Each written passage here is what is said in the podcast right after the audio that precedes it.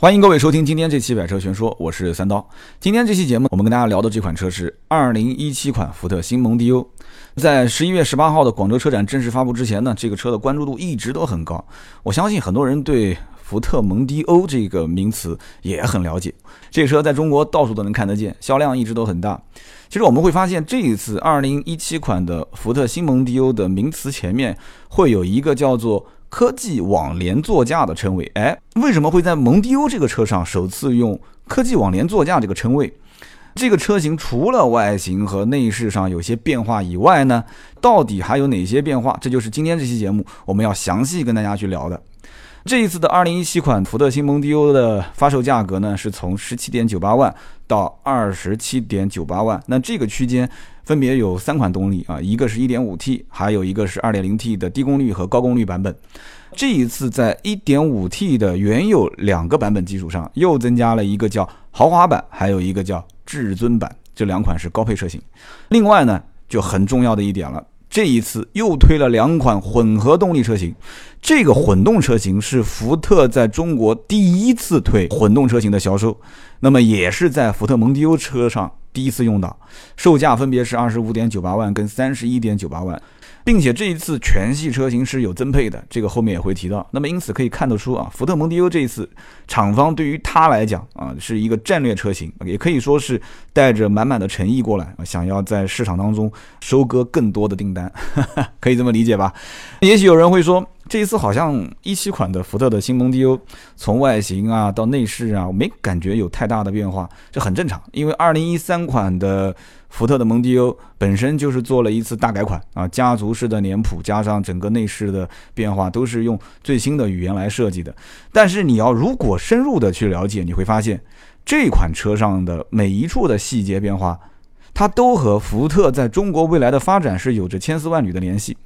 那么今天这期节目，我们跟大家聊的这一款叫科技网联座驾二零一七款福特新蒙迪欧，我们就会从刚刚我前面提到的这些线索，跟大家详细的讲一讲它的一些新的变化，福特将来的一些新的动作。从二零零四年呢，福特蒙迪欧进入中国以来啊，到现在十二年，前面提到过了。蒙迪欧这款车最早其实第一代车型是一九九三年在国外上市的，二零零四年在中国上市的车型，也就是说是它的第二代的蒙迪欧的更新版。这款车从进入中国以来一直都畅销嘛，合资品牌当中中型车的销量非常不错的车型，一直到二零一三年改款，大家都看到了啊，新的脸谱啊，新的家族式的语言设计。这一次二零一六年的改款，那么也就是一七款嘛，新蒙迪欧，虽然说感觉好像外形内饰变化不大，但是很多细节都是有所改变的，比方说全新设计的 LED 前大灯，包括流光 LED 的日间行车灯。包括 U 字形设计的 LED 的组合式后尾灯，包括七色可调的 LED 的氛围灯，就连雾灯都是 LED 的。那很多人会说，哎，怎么说了这么多 LED 啊？LED 是目前当下最流行，也是目前科技感最好的灯源设计。LED 的优点，很多人都知道。点亮的时间很短，寿命很长，辨识度很高，穿透力很强。这一次的改变，除了灯源的设计上有变化，包括它的轮毂现在用的是什么呢？叫十幅的双叉式的造型，这也很容易理解嘛。这个车越来越年轻化，全新设计的蜂窝式的中网，因为很多车型在区分运动版和非运动版之间都是用蜂窝中网啊，新蒙迪欧也是用的蜂窝式的中网，跟上一代车型略有区别。还有一个值得一提的是什么呢？就是它的轻量化的铝制的引擎盖。比上一代减轻了七点九五公斤，轻量化现在是很多车厂都需要去考虑的一个方向，但是成本也比较高，因为它现在变成铝制的引擎盖了嘛，所以呢减重了百分之四十八啊，肯定也增加了一些成本啊，还是算很有诚意的啊。值得一提的还有一个是什么？全系标配了一个叫 AGS 的一个进气格栅主动关闭系统，好像有的人说这个似曾相识啊，在什么地方听到过？在很多的豪华品牌或者是超豪华品牌上，我们都可以听到过这样的一个叫。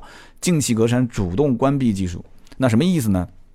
这个技术可以在低温的环境下，它去关闭进气格栅。那比方说天冷的时候，怠速的时候，把进气格栅关闭，然后让发动机快速的进入一个正常的工作状态。当发动机正常运转之后呢，它又会自动控制进气格栅开启和关闭。角度可以调整，控制进气量，这个技术应该讲是非常不错啊，很实用，但是也会增加车辆的成本啊。所以你看这一次价格没怎么调整，但是增加了很多的一些啊辅助驾驶的一些功能。在内饰方面呢，全真皮包裹的仪表板、门饰板啊，包括真皮座椅，你可以去看一看旗舰车型上。大面积覆盖的全是真皮材质，而且材质很细腻，摸上去的触感非常不错。官方说法是，旗舰车型上的头层小牛皮和宾利是同一家的啊，西班牙的供应商。这一次的改款增加了包括像方向盘的记忆啊、电动调节、电加热啊、像启停这些都有。我觉得在配置方面是这一次增加的一个小亮点，大家也可以去看一看跟之前老款的区别。在脚下的出风口方面呢，增加了上出风跟侧出风，这一点也是跟之前不一样。全系标配八气囊啊，副驾驶的七部气囊这一次是增配的。最后有几点变化呢？一个要记住啊，拉开车门的时候你会发现，换挡的这个模式跟以前不一样了，全系更换了一个叫做 eShift 的一个电子旋钮式换挡。相信很多人其实一看到这个 eShift 的旋钮式换挡，就会愿意用人民币买单了啊！因为大家都知道，这个旋钮式换挡看起来的话，科技感更强，豪华感更好，也更有质感，而且最关键就是那一块的空间被腾出来了啊！很多人会觉得说，除了这个以外，好像这一次福特新蒙迪欧的系统跟以前也不一样了。哎，对的。这一次的新蒙迪欧呢，它用的是叫 Think Three 的系统。这个 Think Three 系统呢，是现在福特最新一代的操作系统，有很多的亮点。一会儿后面我们会详细的讲。接着说这一次的2017款福特新蒙迪欧，它增加了很多的一些辅助驾驶技术方面的提升。那什么叫做辅助驾驶技术提升呢？呃，比方说它增加了一个叫做智能感应制动保护系统，带行人识别功能，就是说它可以识别动态的。和静态的一些物体啊，包括行人检测，因为大家知道开车嘛，如果不可避免的话，那撞什么最好是不要撞人，人是最不能撞的。采用了微波雷达，并且增加了一个前摄像头进行检测，实时性更好啊，就是反应速度更快，探测的角度更大，而且可以减少你疲劳驾驶。这个车在辅助驾驶方面还有一个特色功能，就是叫 My Key，叫我的智能钥匙。这把钥匙只要你按下锁车键，然后你再双击启动按钮。就可以远程启动发动机，启动之后呢，它空调就会根据你上一次熄火前的设置进行运转。比方说天气炎热，你就可以提前先预设一下空调嘛。包括你要如果天气冷的话，发动机可以稍微一打开，让它提前怠速。这个钥匙呢，多把可以进行多项的个性化设定，那大家就很容易去理解了嘛，对吧？老婆一把，我一把。辅助驾驶功能还有包括可以对危险驾驶进行限制，也就是说，你给其他人的那把钥匙。其实你可以限制它，比方说你可以限制车速啊，你可以把这个整个的行驶的车速限定到一个固定的范围内，只要它一超过就会报警。也可以设置驾驶过程中的音量的范围，就不允许你开太大声的这个音响，因为大家知道开车的过程中音响音量开得特别大也是不安全的。你也可以设置不允许对方强制关闭车身稳定系统，包括牵引力制动啊，包括关闭像。泊车辅助、盲点监测、倒车预警、碰撞预警、紧急制动辅助，这些都不允许关。就所有的辅助你驾驶的这些功能，你都不允许关。我觉得这一点是非常非常人性化的。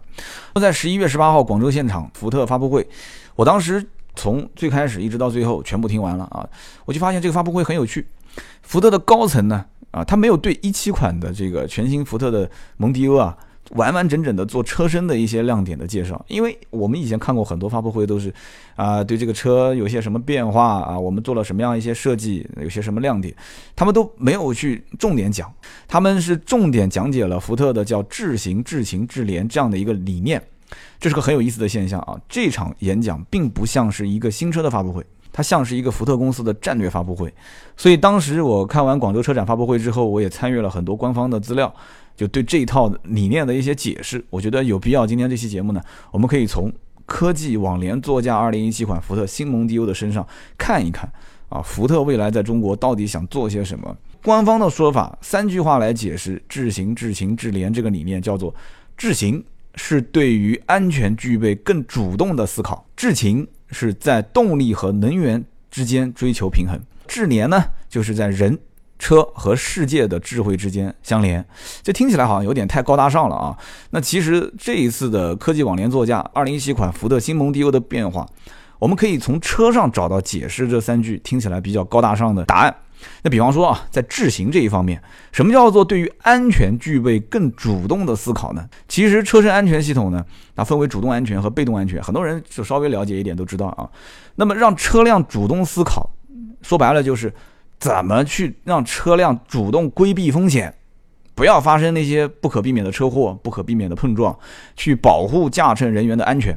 这个其实是很多车厂啊，对于在行车过程当中车辆怎么提供辅助性的安全保障的一个头等大事。这一次的全新福特蒙迪欧的改款也增加了很多这方面的配置，有一个叫 LKA 车道保持辅助系统，只要你的时速在六十四公里每小时以上，这个系统会自动启动。这一套系统是全程监测两侧的车道标记，一旦车辆在没有意识的情况下偏离了车道之后，系统会通过震动方向盘。还有包括仪表盘上的一些信息提醒，辅助你重新驾驶回当前的车道，自动进行一个纠偏。那么你要如果长时间的偏离的话，它也会进行一个疲劳提醒，叮叮叮叮叮啊，就是它会提醒你啊，你现在开始疲劳驾驶了。赶紧要扶方向盘，清醒清醒。当然了，如果你打转向灯的时候，这套系统就不干涉你了啊，因为你正常变道打转向灯嘛。在驾驶辅助方面，还有一套系统，我之前已经提到过了，就是智能感应制动保护系统。那么这个系统呢，其实就是在你的前挡风玻璃的下方，当你的车辆判断你会遇到危险，它会有一个红色的灯光提示你进行报警，并且伴有警示音。我觉得这个非常实用啊，因为我自己车上就有。同时呢，当碰撞有可能发生的时候，你没有主动去。制动踩刹车的话，系统会自动帮你踩啊，就像一个老司机一样，随时跟着你。我觉得这个非常实用。但是有一点，在定速巡航的时候。这个功能是不启动的，这一点我要提醒大家。在这一次改款当中呢，上一代车型本身就已经有了一个叫主动泊车辅助系统，现在呢，在原有的平行泊车基础上又增加了一个垂直泊车辅助，而且这套系统不但可以自动泊入，还可以自动泊出，哈 这个很有意思啊。很多的新手司机基本上只要控制刹车就可以了，方向盘啊，包括找位置啊，它都会自动帮你操作。一般情况下呢，我个人觉得啊，就是垂直泊车的概率要比平行泊车更高一些，大家可以注意看。很多的停车场都是这样子的，你需要垂直泊车才能进入车位。所以这一次升级应该讲说是大大提升了这套系统的一个实用性。在辅助方面还有什么呢？包括 ACC 自适应巡航这个系统，我相信很多人都很熟悉了。通过摄像头，包括雷达监测前方的路况，然后跟车。前方如果没有车的时候呢，车子会保持一个设定的车速。前方如果有车呢，它如果踩刹车，我也踩刹车，就保持一个固定距离嘛。一七款的福特新蒙迪欧在原有的 ACC 全速智能自适应巡航基础上，又增加了一个叫 ACC Stop Go。也就是说，在巡航速度低于三十公里每小时的时候，大家注意啊，很多车在低于三十公里每小时，基本上就就巡航就不启动了。这个新蒙迪欧呢，它可以实现一个自动调整车速和前车保持固定的距离，它可以跟随前车启动和停止。这一点我觉得非常好啊，它可以大大的降低驾乘人员长途驾驶的一个疲劳感，提高一个出行的安全性。安全气囊方面呢，我前面也提到过了，这一次的改款增加了前排的七步气囊，而且后排也增加了一个叫气囊式安全带，这一点非常有用啊，它可以对这种驾乘人员的颈部和胸部起到一个极大的帮助。这就是我们刚刚讲的智行。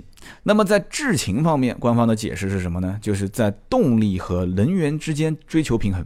其实这一点呢，我们也可以在2017款的新蒙迪欧车上找到答案。这一次的新蒙迪欧 2.0T 车型上搭载的是 EcoBoost 的双涡流涡轮增压直喷发动机，这个听起来有点拗口啊。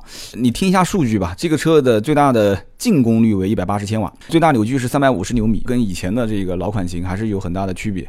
听起来虽然有点拗口，但不用太深的去了解这个技术，你只要。知道它的好处是可以缓解低速时候的一个涡轮迟滞现象，包括它的峰值扭矩可以提早爆发。这样的话，你开起来会感觉这车动力介入的更早啊。相对来讲的话，如果你路况比较堵。啊，这样的你可以开起来更加的省油、更省劲。那么这一次改款呢，厂家也是把进气歧管用隔音棉包裹了一层，哎，这个是很厚道的一件事情。就是用隔音棉包了一层之后，你会发现，其实你车内听到的发动机舱的噪音会小很多。大家可以到 4S 店实际体验一下这个车是不是啊，跟老款车型比起来，觉得说，哎，发动机舱好像声音传过来的很少。除了这个发动机上会有一些变化呢，在它的变速箱方面，我们也可以看到前面提到过的那个 e Shift 电子旋钮式换挡器，这一点我也提过了啊，豪华感、科技感各方面都会比以前的老款传统式排挡杆要提升不止一个档次啊！很多人拉开车门就有感触。在智行方面，这两点啊，大家应该会印象非常深刻。但是这还不算，这一次2017款的福特新蒙迪欧上市，你会发现又增加了两款混动版的车型。这可是福特首次在中国引入了新能源车型啊，真的是第一次，而且就用在了这个蒙迪欧车上。官方也就说了，二零二零计划当中最重要的车型就是蒙迪欧这个车。长安福特它迈入一个新能源门槛的里程碑，就是从这个车开始的啊，在中国。那么既然厂家这么重视，那么这台车在投放市场的时候，那一定是无数的专家会进行检测啊，是用来打口碑的嘛。那目前我从官方资料上来看的话，这套车型的整套系统，包括发动机。电池、变速箱、逆变器都还是原装进口的，大家可以了解一下。混动车型有几大核心部件啊，这车上一个都不缺。比方说像阿特金森循环发动机，热效率是达到百分之四十，百公里油耗官方给出的是四点二升啊，我觉得应该也高不到哪里去了。ECVT 电控无级变速箱，哎，这个 ECVT 好像我们听的有点耳熟啊，大家可以百度搜一搜电控无级变速箱。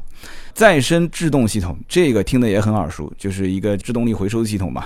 电子空调压缩机，锂电子电池啊，大家注意啊，用的是锂电子电池。那么还有就我前面提到过的，就是 AGS 进气格栅主动关闭系统。关于这个技术，我再说两句啊。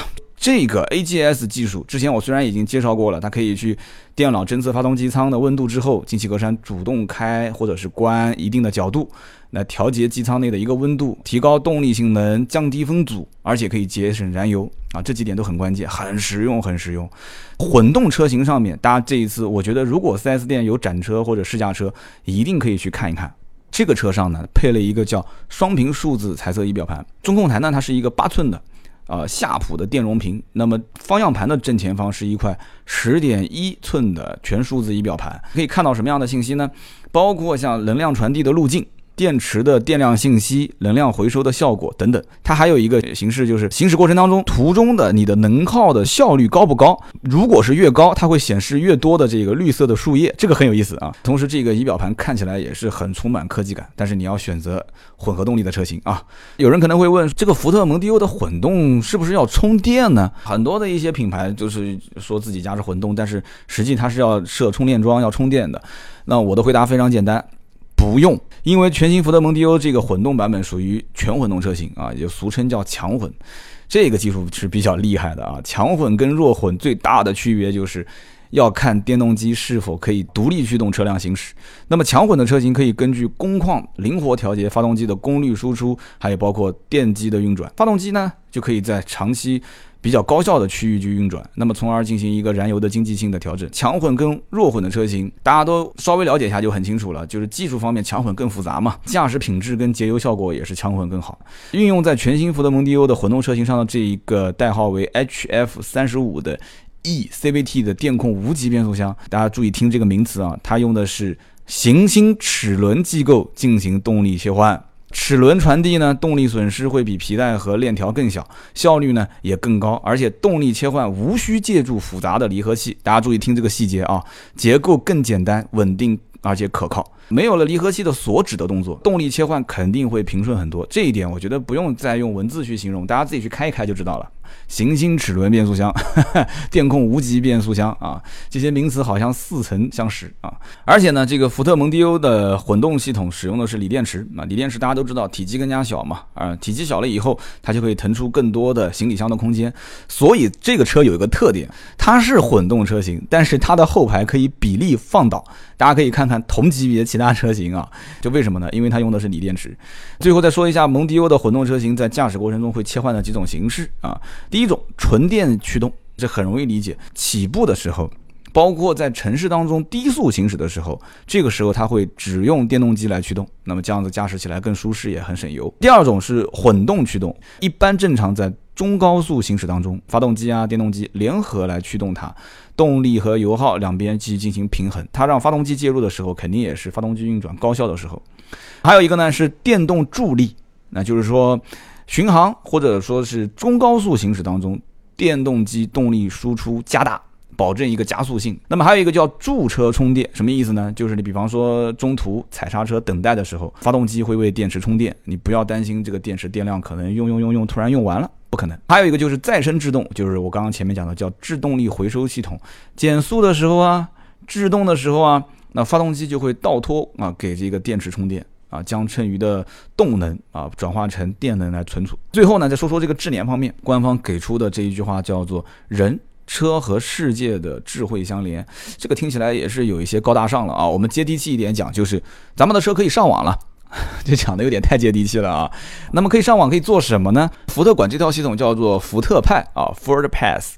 福特派有点意思啊，就感觉像是在做一个社群啊，就让每一个车主成为这个社群当中的一份子。福特推出 Ford Pass 的福特派，它其实是一个重新打造汽车制造商和消费者之间关系的一个平台，就有点像什么，像苹果的 iTunes，它是服务音乐爱好者一样。那么这个福特派呢，就服务于广大车主。简单的讲呢，也就是说，二零一七款的福特新蒙迪欧的车主啊，他只要下载一个叫做福特派的 APP，它就可以实现很多功能。比方说，它可以远程启动车辆啊，这个很很实用啊，在寒冷的冬天啊。那么消费者只要提前三十分钟通过福特派的 APP 远程启动车辆，就可以对发动机进行一个预热。那么还有一个呢，就是定位功能啊，定位你的车辆，通过手机定位行驶的车辆的位置和车辆停放的位置等。那么消费者就可以在很短的时间内找到自己的车辆。那么这样的话，大家包括借车给朋友，对不对？我自己的车上也有这个功能，我经常会通过 APP 我看一看我的车在什么位置。那么包括你在一个大的停车场。啊，你停好位置之后啊，你结果办完事情回来发现，哎，好像我找不到 我停在什么地方了。你也可以用这样的一个软件进行车辆的定位。那么还有就是锁定跟解锁车辆，这一个我觉得对于很多一些有强迫症的，也是像我这样的人特别有用。就比方说你上楼之后，呃，在高层几个电梯都很麻烦，结果到了公司，突然感觉。好像车子没有锁，哈，又记不清到底锁还是没锁。你可以远程去上锁车辆，那么可以通过手机远程解锁上锁，这是一个最简单的功能。但是应用场景是非常的多啊，包括如果你的东西落在了车子里面，但是你又有急事。啊，无法走开的时候怎么办？你也可以通过车辆远程解锁，这样的话，你的朋友、你的家人就可以帮你从车子里面拿东西。这都是一些应用的场景。那么，包括查询车辆的状态。那么，通过福特派呢，你还可以通过联网的形式去查询你的车辆的一些信息，比方说啊，剩余的油量啊，包括你的行驶里程这些。车子如果有些人长期不用，比方说或者在出差的过程当中，你可以看一看，回来之后这个车是不是马上就可以开？因为我相信你不会时时都能记得你的车还剩多少油啊，或者你已经行驶了多少公里。那么与此同时，当车辆如果发生警情的时候，那么福特派互联系统也会及时的反馈给车主，这个是很关键的，因为大家知道出行的安全是摆在第一位的。所以综合来讲，福特派的 APP 呢，它是把很多种的服务集结在一个一站式的出行应用当中。他们不仅可以通过福特派互联去实现一些刚刚上面我提到的功能，那么还可以通过手机的互联给用户提供更多的一些便捷的出行服务。比方说啊，用户可以去寻找附近的停车场的信息，可以查看车辆的信息，查询很多，比方说像售后服务历史啊、维修保养记录等等这一系列的跟车相关的信息，也可以查找附近的经销商啊，你。开到一个陌生的城市，你想找一找福特的 4S 店经销商在什么地方？那么你还可以通过内置的福特金融查询这个车辆它的贷款的还款进度，这个很实用啊。还包括你以往的还款记录，就几乎这个软件跟车相关的信息都已经集成在一起了。那么最关键的一点，还可以通过连线啊，连线福特大使，提供一对一的在线的二十四小时的服务。那么道路救援这个不用说了，我之前也提到过的免费服务嘛，二十四小时免费服务。那么此外还有一个很有意思的就是。福特派他会有一个奖励的计划，这个奖励计划以及啊，我要提到的就是福特有一个叫 Ford Hub 这样的一个体验中心，都是在不断的完善当中啊。据说在中国会有一家开在上海。那么会给很多客户带来更加智慧、更加便捷的用车体验。这些功能呢，其实很简单。首先，你车上得有一样东西，就是叫做 Think Three 的系统。这个 Think Three 的系统呢，是福特啊全新蒙迪欧车上的新一代的操作系统。换句话讲，也就是说。它呢，比上一代的系统的缓存更大，速度更快，大到什么程度？快到什么程度呢？这一代用的是一点五 G 双核 CPU，然后是两 G 的 DDR 三代的内存。你会发现它在使用过程当中操作更流畅了。你比方说上一代的蒙迪欧的地图信息，它还是用一个 SD 卡去存地图的，但是现在已经改为内置的硬盘。这一代的 Think Three 的系统，它有一个二十四小时在线客服嘛，官方称之为福特大使。换句话说，呃，也就只有新蒙迪欧的。车主才能体会到这个二十四小时客服功能。相信今后其实福特家族的其他车系陆陆续续也都会换代成为 Think Three 的系统。这一次的 Think Three 系统升级之后呢，语音指令也变得更加的简化啊，更接近自然语言，识别率更高。你只要按一下声控按钮，你会发现它的语音可以控制空调啊。导航啊、播放音乐啊、拨打电话等等。这套系统还支持包括像 CarPlay、包括 Think App Link。这个 Think App Link 呢，我可以多说两句啊，它是通过蓝牙或者是 USB 的数据线将智能手机和车辆相连。很有意思的一点就是，这个车上的 USB 的接口是带有背光的，所以你到了晚上的时候，你会发现它有一个背光，所以你去找这个 USB 接口很方便、很贴心。只要连上这套系统，就可以用语音指令。啊，或者是在车载显示屏上去操控 QQ 音乐啊、啊喜马拉雅 FM 啊、天气通啊这些福特定制的版本的应用。这一套的 Sync 系统还有一个就是连写功能，这个真的不多见啊。它智能中文手写输入可以支持多字连写。大家可以想，你在查找目的地的时候，你写上海，你写南京，你只要连着写。啊，它就可以识别输入啊，非常简单和快捷。今天这期节目呢，我们把二零一七款的福特新蒙迪欧从理念到实际运用，我们都讲解了一遍。我相信厂商关于智行、智勤、智联的理念，在这辆车上是做了一个淋漓尽致的发挥。老百姓可能在没有听过节目之前，也不太了解这东西跟我买的这个车之间有什么关系。那我相信呢，大家听完之后有一个比较清晰的概念，可以去关注这个车型未来的一些发展，或者关注福特这个品牌未来在国内的一些发展，都会有。很大的一些变化，特别是从福特蒙迪欧这样的一款战略车型开始起步。今天这么多的一些节目内容，感谢各位收听，也是到了最后的都是铁粉。更多的科技网联呼价二零一七款福特新蒙迪欧的资讯呢，大家可以登录福特的官方网站进行查阅啊，也是感谢官方给我们提供了很多详实的一些资料。好的，今天这期节目呢就到这里，我们下一期接着聊，拜拜。